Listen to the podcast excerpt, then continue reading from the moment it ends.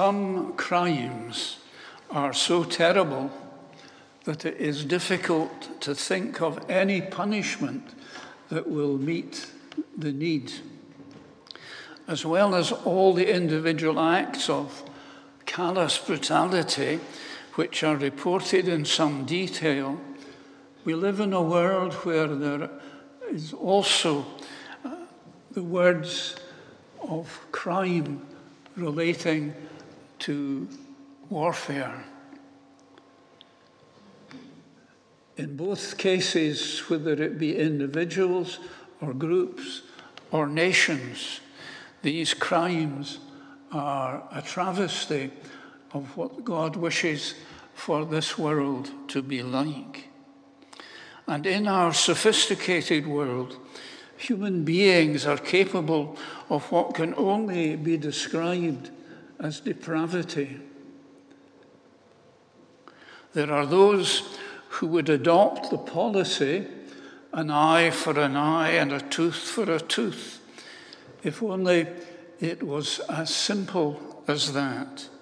The decision taking would be much easier, but often logic and so called common sense doesn't produce the inadequate outcome. You probably have never heard of a gentleman, gentleman called Richard Shepard, an author. And he uh, wrote a book and exposed the lack of common sense in the story in Enemy Waters. He writes of how one day he watched two men fighting in the street violently punching each other and kicking each other. And both of them landed in the gutter. The reason for their violence and their fighting was obvious. Each had a car, and each car was half parked. One car was nose into a space at the curb, and the other car had been trying to reverse into the same space. The combatants' lack of logic, their stupidity, even in their fight, was clear for all other pedestrians to see. And they had smiles on their faces because they are painted on the pavement in bright yellow no parking. How often do we have a situation which descends into amusement? The two men found themselves fighting, muddying themselves, achieving nothing. This morning, you heard Katie read,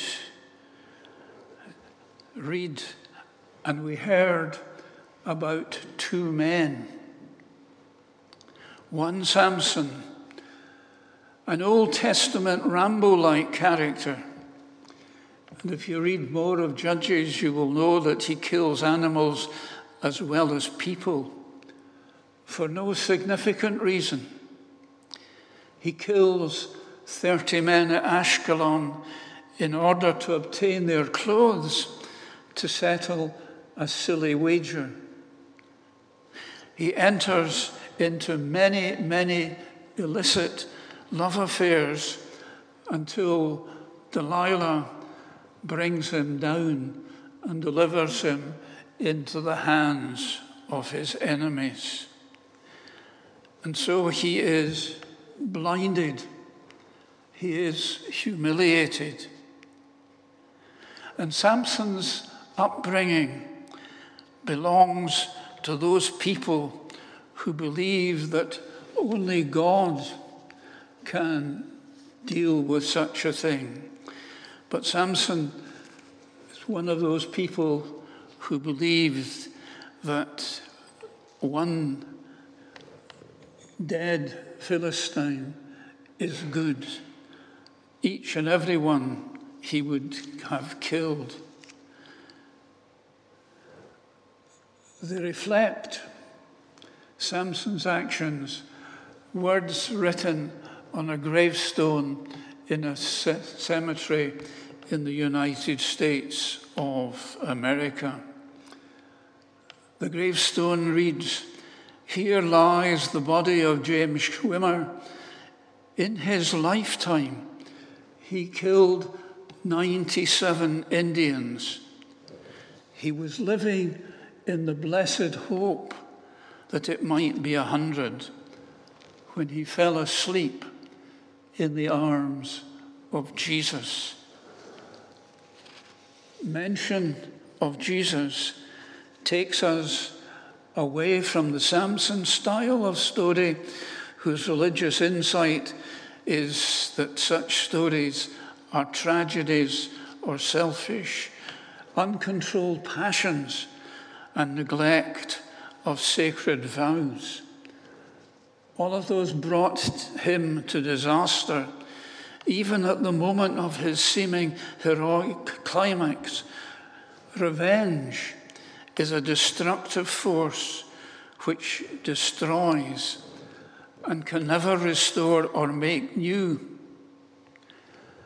And when we mention the name Jesus, Jesus takes us into the New Testament. And there we see a second man whose name was Stephen.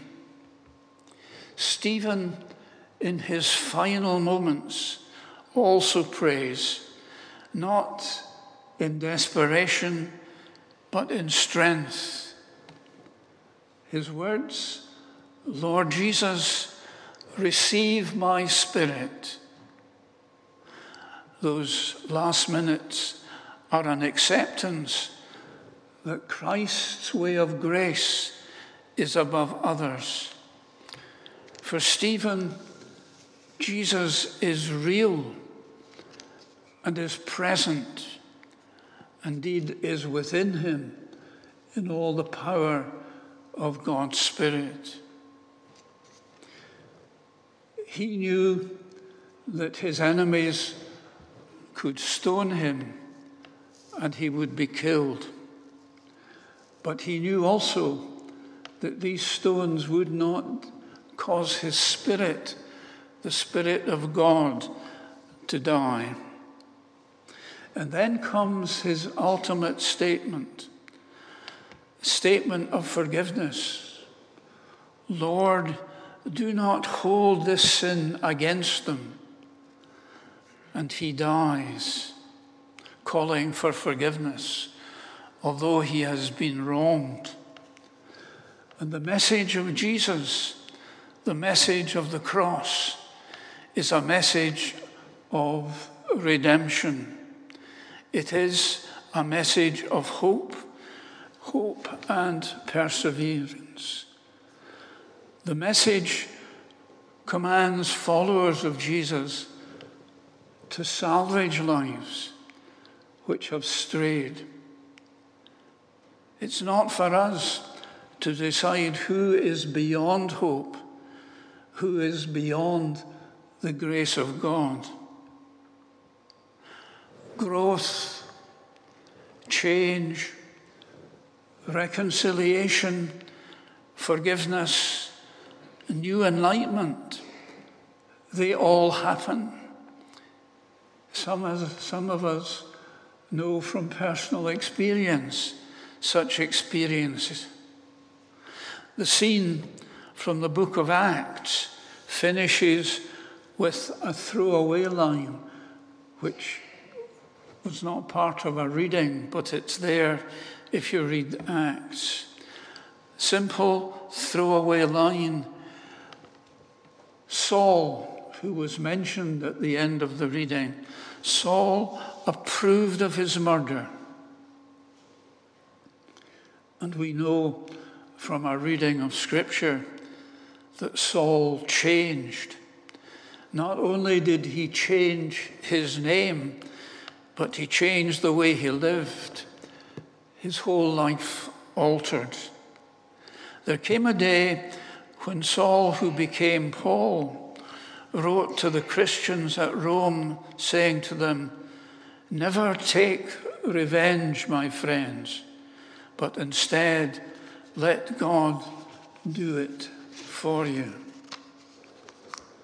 Jesus instructed his disciples to pray, Forgive our debts as we forgive our debtors, those who have sinned against us. Stephen was able to distinguish between the deed and the doer. Samson could not. Samson continued the cycle of hatred and revenge. Stephen broke the cycle and sought reconciliation. Samson's life was tragic, Stephen's triumphant. I leave you with Paul's words If your enemy is hungry, feed him. If he is thirsty, give him water. Do not let evil defeat. Instead, conquer evil with good. Our faith, our belief is to care for those who share this world with us family, friends, neighbours, colleagues, all who are known to us and all who are unknown to us. And in these days that we live in, we see how politics and religion come together, sometimes clashing, but better when they share what is given to them in our world. Politics and religion enable you to live your life in a way that would allow you to hold fast to your faith and to know that there will be a welcome for you in God's kingdom of heaven.